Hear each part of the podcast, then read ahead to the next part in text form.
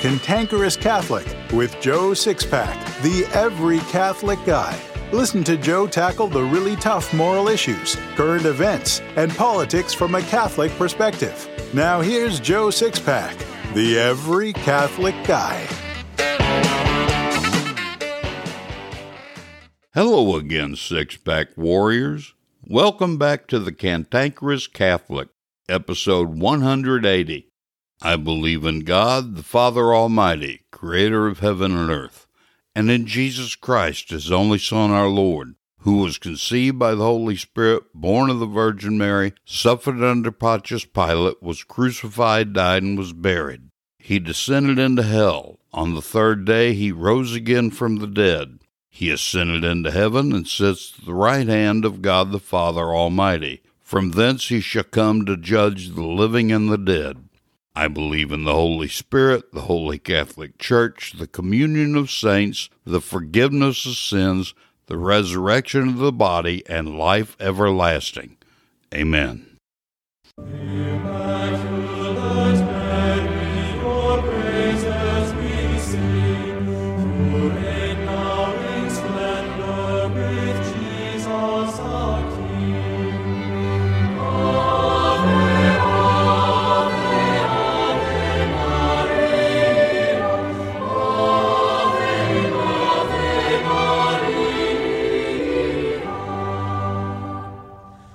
I pledge allegiance to the flag of the United States of America and to the republic for which it stands, one nation under God, indivisible, with liberty and justice for all.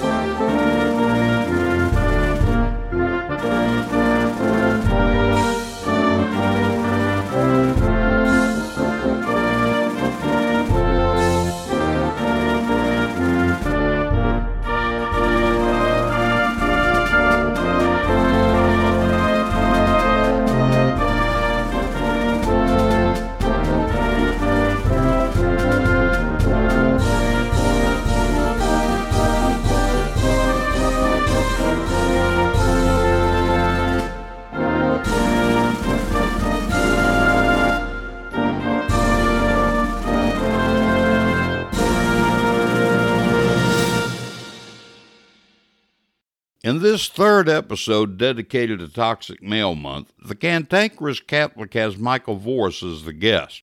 He really has some profound things to say about masculinity. Hey, Michael Voris here, founder and CEO of Church Militant. Come on over to our website, churchmilitant.com, and get an honest view on all things inside and outside the church. We are the fastest growing Catholic media apostolate in the world, and we have one mission and that is serving Catholics like you. We have daily discussion, commentary, and news to keep you informed. So, what are you waiting for? Visit churchmilitant.com today. Michael Voris is a longtime and loyal friend of the Cantankerous Catholic. He's been on the show many times before, and you can expect to find him here again in the future. In this episode for Toxic Male Month, Michael addresses a lot of masculinity issues within the church. What makes Michael such an expert on this, and what many people don't know, is that while he was away from the Catholic Church for so many years and working in the secular television media as a news reporter, he was actually involved in homosexual activity himself.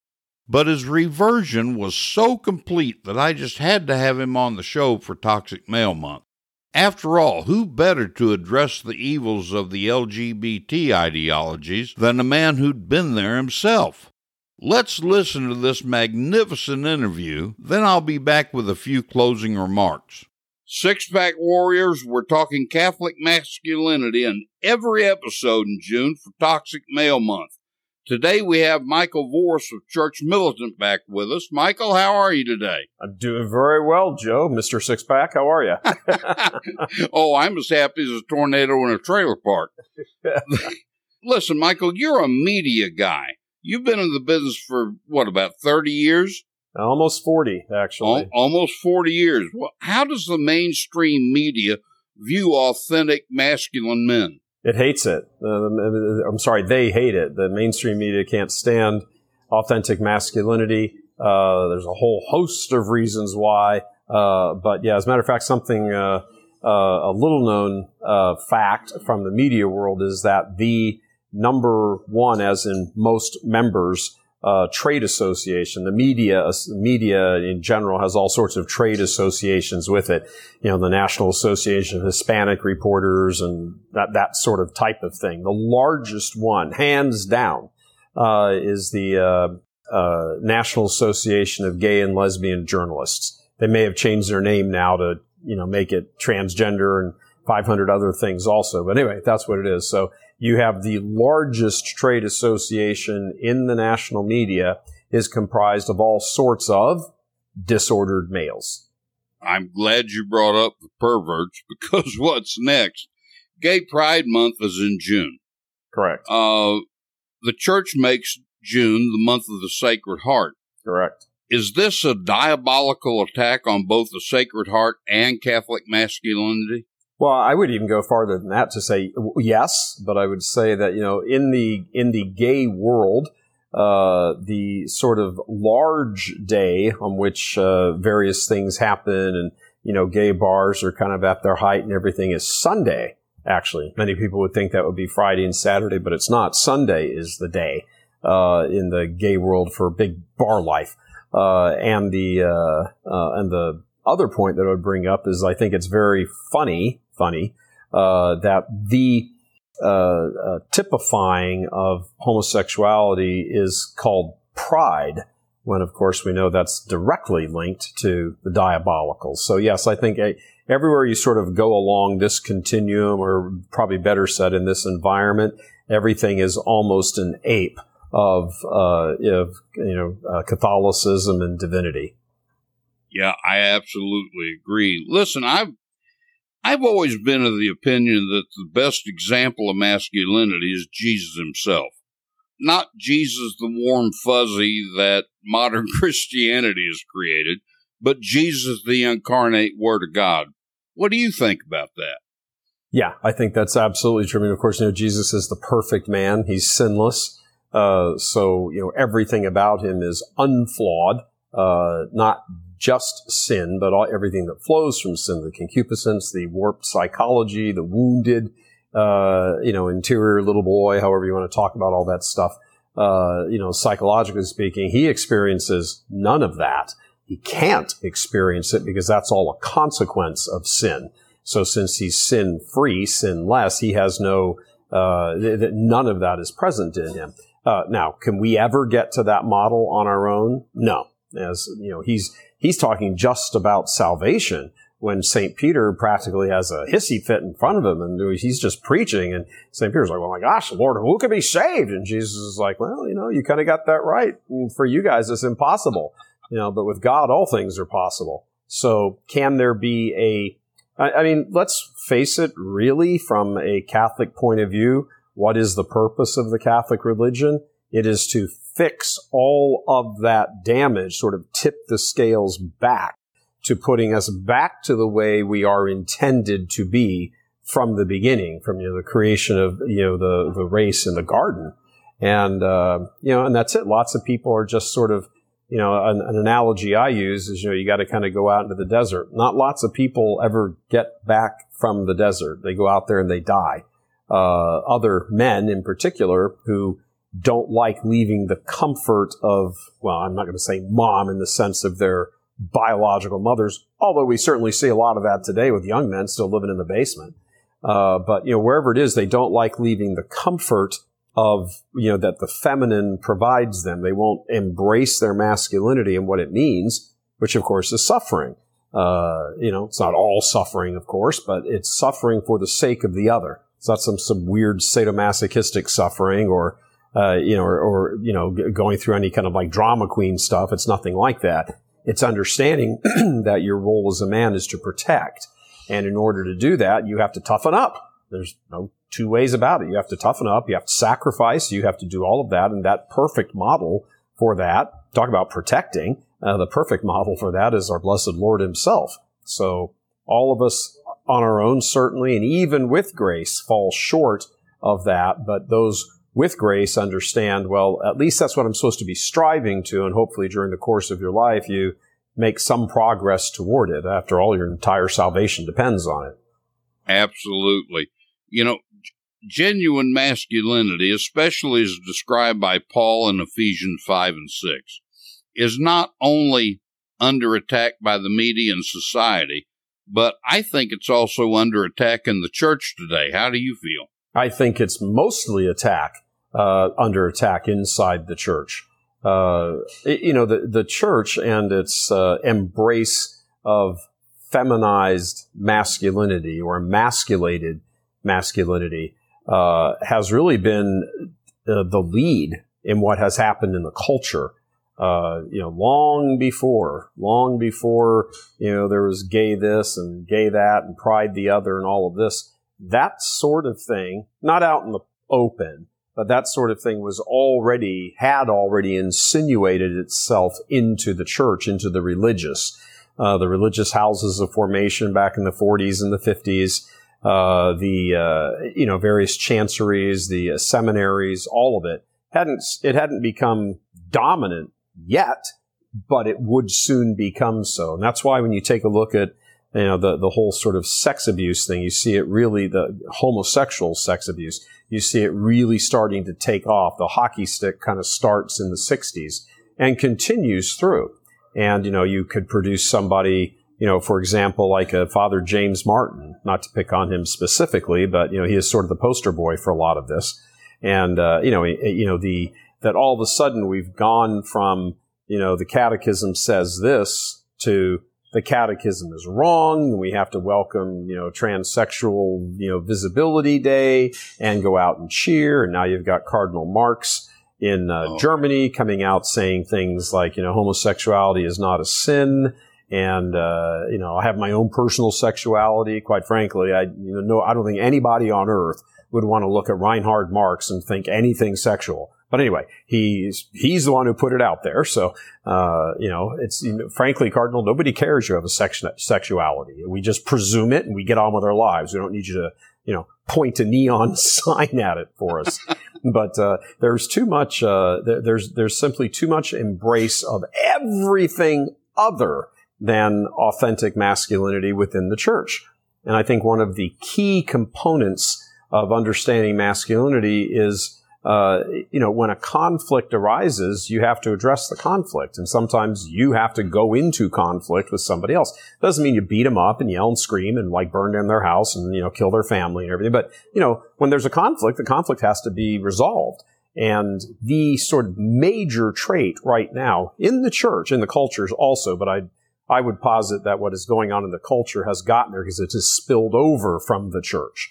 So there, a lack of understanding of authentic masculinity first began in the church. Uh, when, you know, priests wouldn't in the 60s and the 70s wouldn't stand up and say what needed to be said. And you've got these pressing, um, uh, you know, the, these pressures trying to move in on the church from the outside.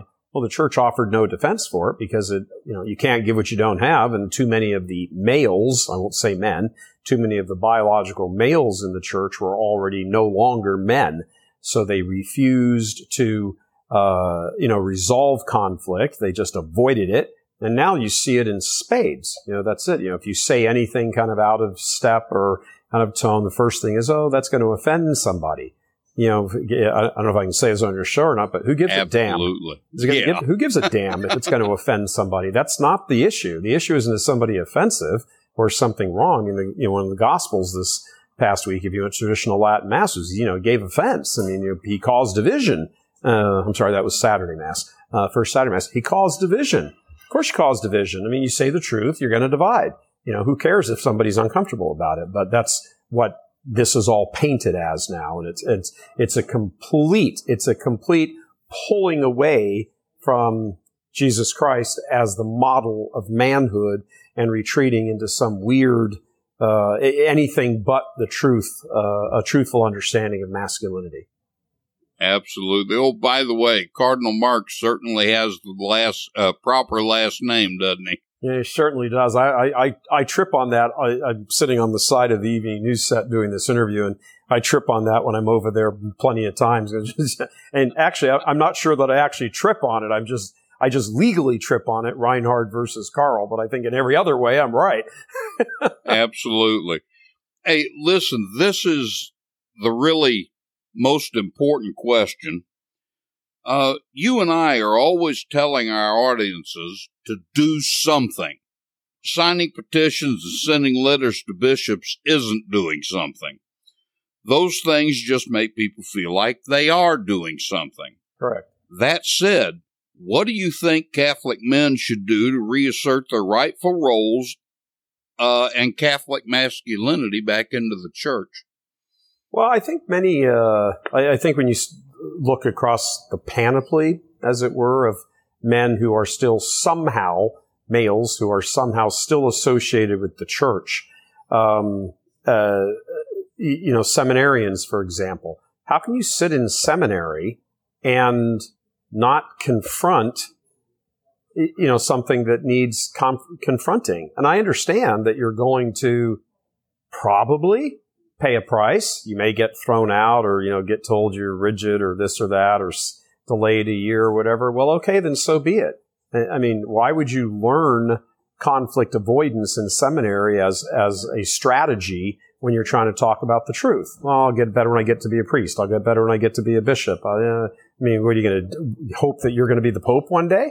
Uh, so you know, you know, but more to the point, uh, I I will be forever mystified why a male will sitting in church, just regular guy, you know, whatever. Maybe he's a dad, maybe he's not.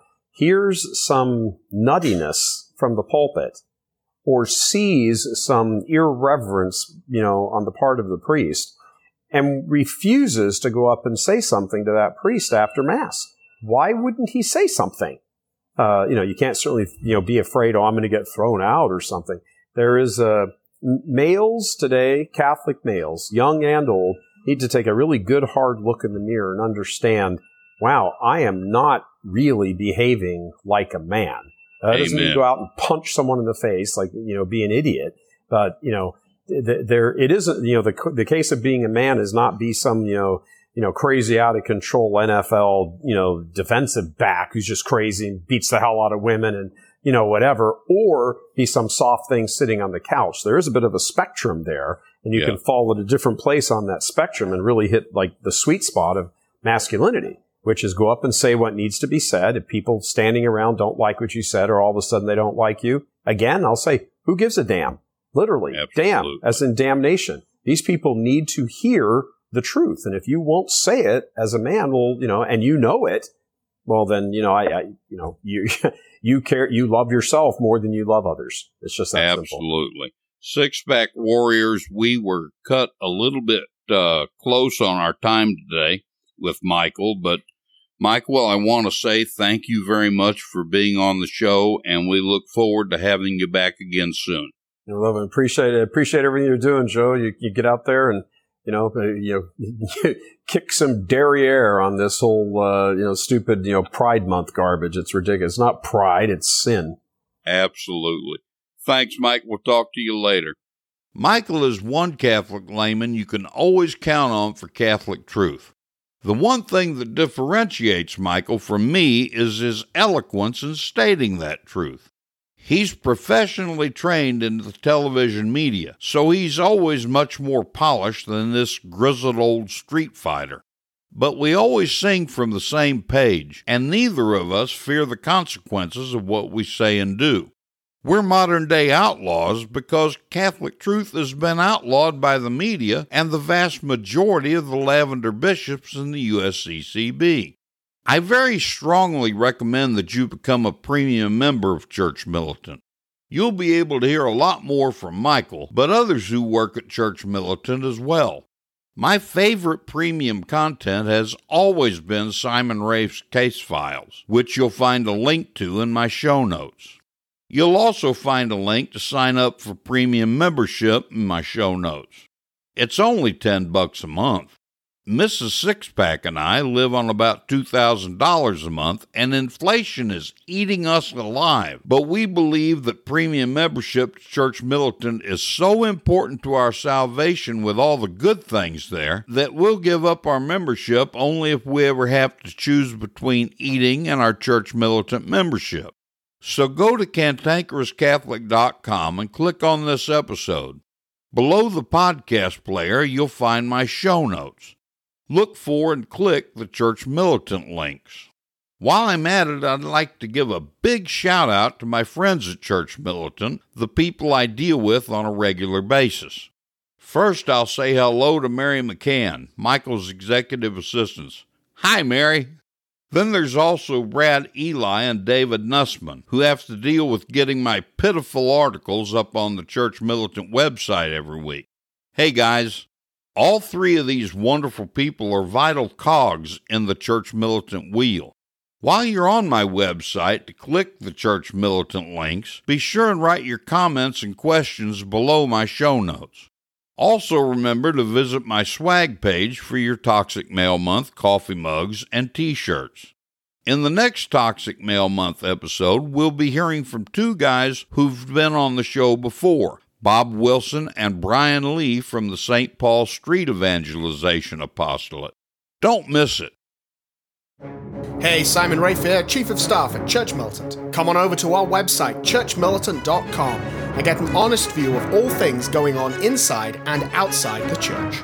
We're the fastest growing Catholic media apostolate in the world, and we have one mission, and that is serving Catholics like you. We have daily discussion, commentary, and news to keep you informed. So what are you waiting for? Visit churchmilitant.com today.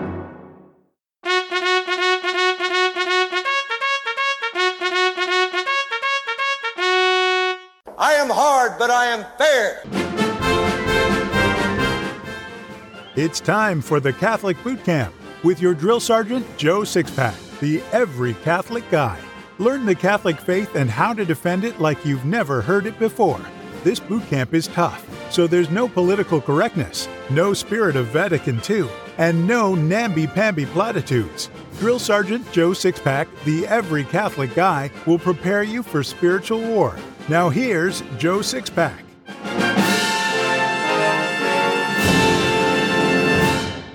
King St. Louis IX, for whom our Midwestern city of Missouri is named, was one of the most benevolent monarchs in all of history. Louis developed French royal justice, making the king the supreme judge of whom anyone could appeal as the final authority when challenging a conviction or civil judgment.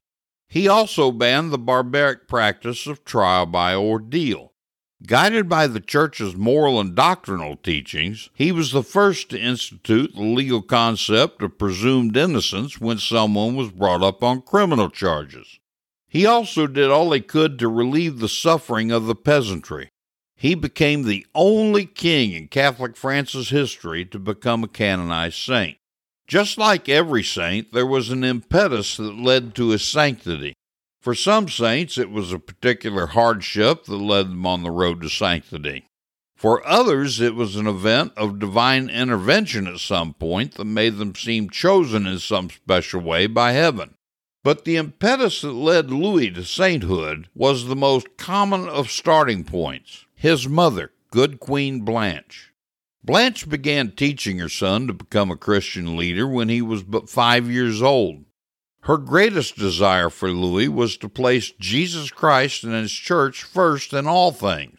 From the time Louis was old enough to understand what she was saying, Blanche would take Louis onto her lap and say to him, Louis, my precious son, I love you more than anyone in the world.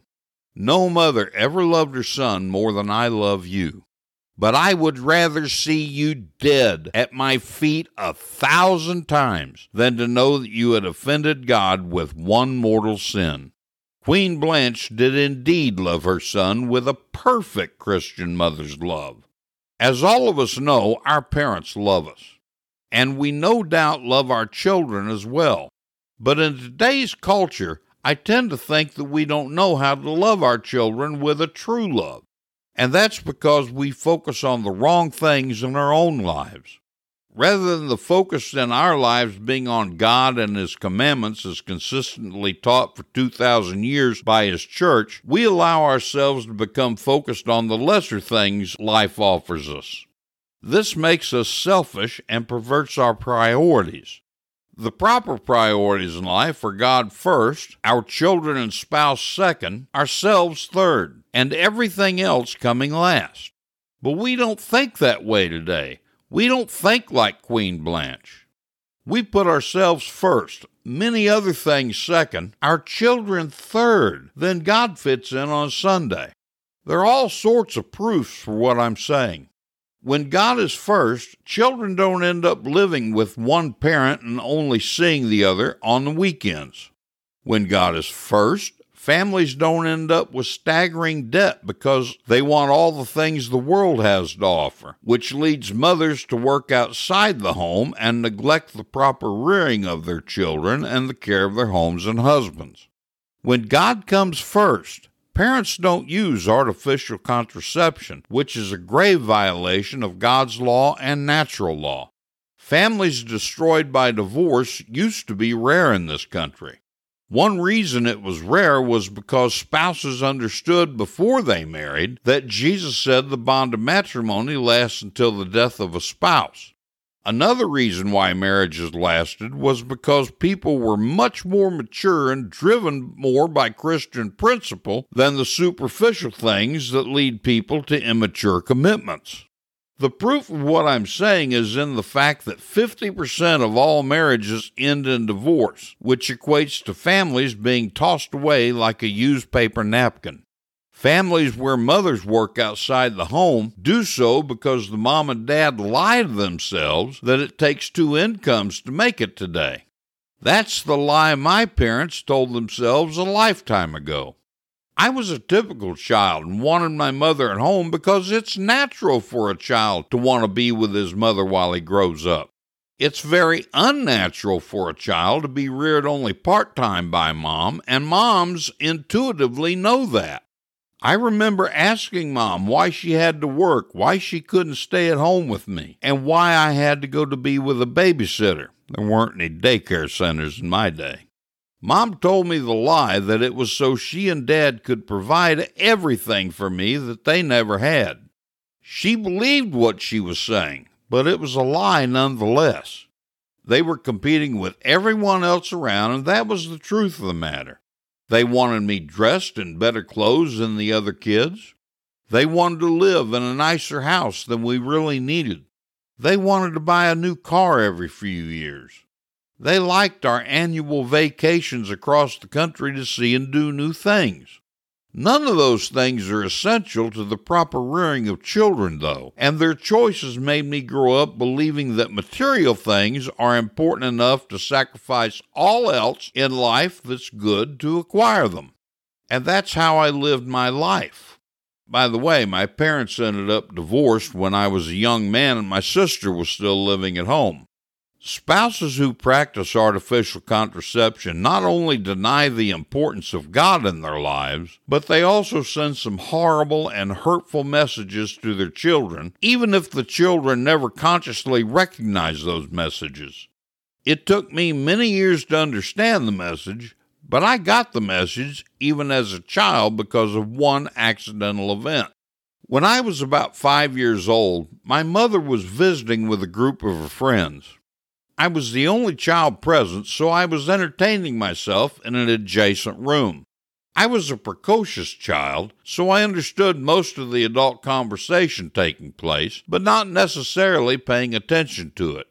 But then I heard my mother jokingly say that I was an accident, that I wasn't planned. To my five year old mind, that equated to not being wanted.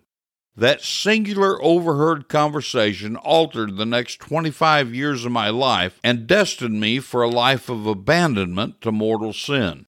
My parents practiced artificial contraception.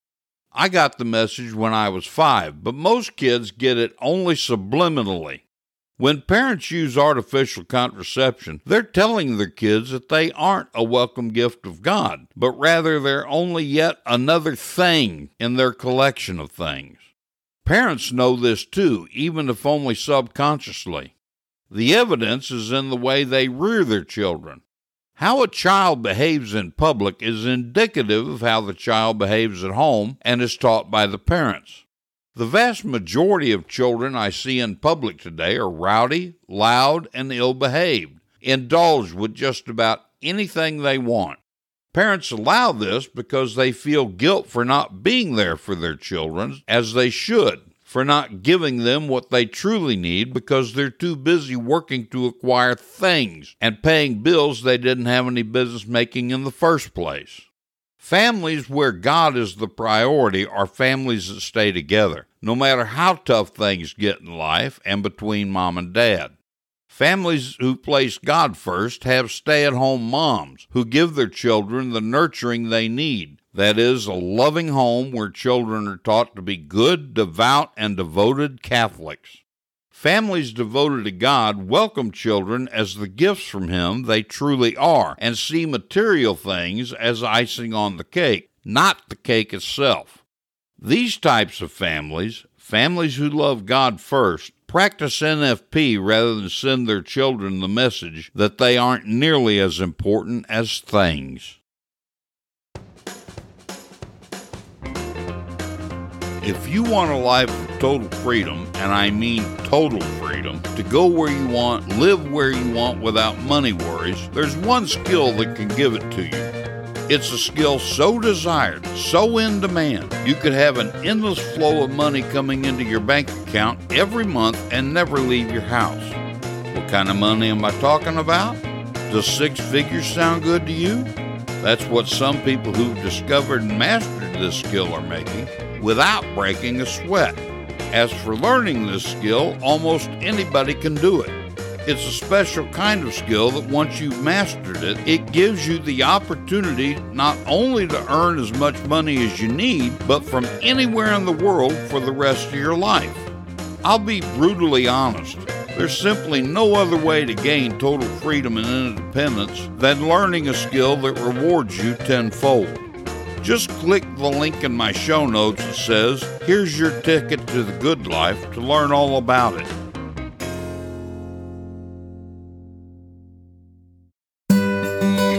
Catholic Church is 2,000 years old. A lot of wisdom is gained over two millennia. Each week we'll share some of that wisdom with a Catholic quote. So here's this week's Catholic quote. This week's Catholic quote is from St. Maximilian Kolbe. He said, Never be afraid of loving the Blessed Virgin too much. You can never love her more than Jesus did. I believe a really great way to teach the faith is through stories, parables, and anecdotes. So here's today's story. When my sons were little boys, they were like all boys rowdy, rambunctious, loud, and focused on having fun. Unlike most modern kids who have moms and dads who prefer to be their kids' buddies rather than real parents, my sons had so much love and respect for me that they do everything they could to please me. Consequently, I almost never had to spank them for bad behavior. And when I did, I seldom had to spank them twice for the same offense. The way I normally punished the boys was to first have a father and son chat at one end of the house, then send the little offender to the other end of the house to retrieve the paddle I'd made for them. A walk that normally took less than a minute would sometimes take them long enough for me to have a cup of coffee. My working thesis was that anticipation of a spanking was worse than the spanking itself, which meant they were so upset over the coming punishment that I hardly did more than tap their bottoms with the paddle. Of course, you'd have thought I was killing them by the wailing that took place. However, once my number two son became stubborn and defiant about a prohibited behavior that no amount of punishment would break him. I'd spank and spank, but to no avail. Things had reached a point that I knew if I didn't break his stubborn pattern, I'd lose him forever to his own selfishness and defiance. So I decided something drastic had to be done. The next time he committed the prohibited offense, I sent him for the paddle. He walked purposefully to the other end of the house to get the paddle. When he returned with it, he handed it to me defiantly and bent over without ever being told to do so. His defiance this time actually startled me. While he was bent over, I said, Son, I can't have this behavior any longer. I'm going to have to give the hardest, most severe spanking I've ever given. Then I drew back my arm for the first swing. The force of my swing was so swift and powerful that it could be heard in the air. When the first blow landed with a loud snap, my bent over son jerked and shuddered. Then the second blow, and he jerked again, but not as badly. On the third swat, he realized that he wasn't being struck at all. As the fourth blow came, he looked around to see what was happening, and his little eyes widened in terror of what he saw. He watched the fifth swing of the paddle come down forcefully and brutally on my leg. I was hitting myself on the leg with that paddle with all the strength I had. It was so hard, in fact, that blood began seeping through the slacks I was wearing. My son reacted immediately. He stood up straight and turned around. He threw himself between my leg and the paddle, hugging me tightly and crying in sobs.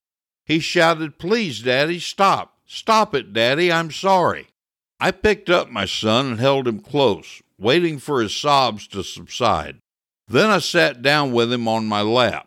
I spoke softly, saying, Son, what you did was wrong, and you deserve the most severe spanking I could give because you'd refused to stop. Because I love you, I couldn't bring myself to spank you like that, so I took the punishment for you. My son never again committed that particular offense. What I did for my son is a tiny reflection of what Jesus did for all of us. He sacrificed himself on Calvary because he loves us too much to let us suffer eternity in hell. As long as we accept his sacrifice by making a good confession often and repenting of the sins we confess, we can one day live with him in heaven. However, forgiveness doesn't mean there's no punishment for the sins we commit.